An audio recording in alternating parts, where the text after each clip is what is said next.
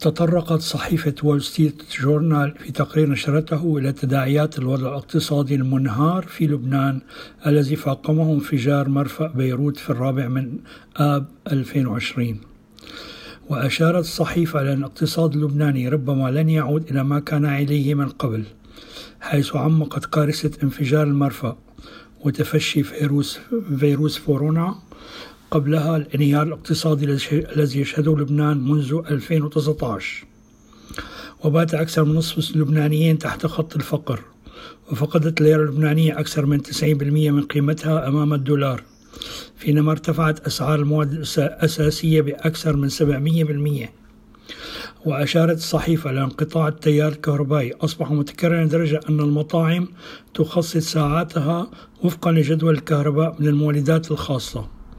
وتمتلئ المشاجرات في المحلات حيث يندفع المتسوقون شراء الخبز والسكر وزيت الطهي قبل نفادها أو ارتفاع أسعارها.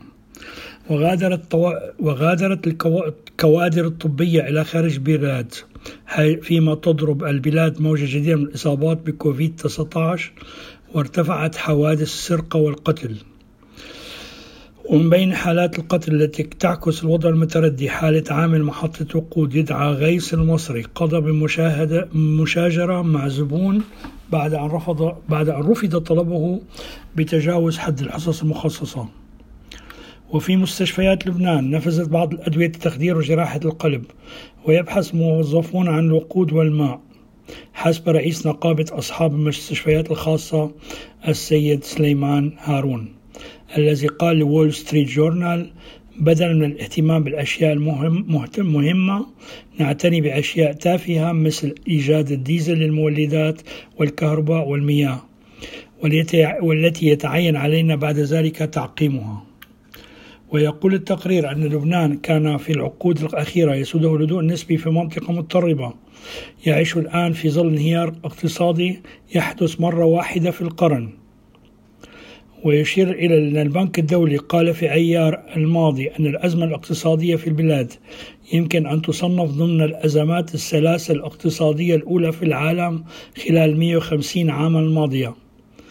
ويصف البنك الدولي أزمة لبنان أسوأ من أزمة اليونان التي اندلعت في عام 2008 وتسببت في تشريد عشرات الآلاف من الأشخاص ودخول سنوات من الاضطرابات الاجتماعية وأكثر حدة من أزمة عام 2011 في الأرجنتين والتي أسفرت أيضا عن اضطرابات واسعة النطاق ويقول البنك الدولي أن لبنان قد يأتي بعد تشيلي في. التي احتاجت إلى 16 عاما للتعافي من انهيارها العام 1926 وإسبانيا خلال حربها الأهلية في الثلاثينات والتي استغرق تعافيها 26 عاما وقدر البنك أن لبنان قد يستغرق ما بين 12 إلى 19 عاما للتعافي.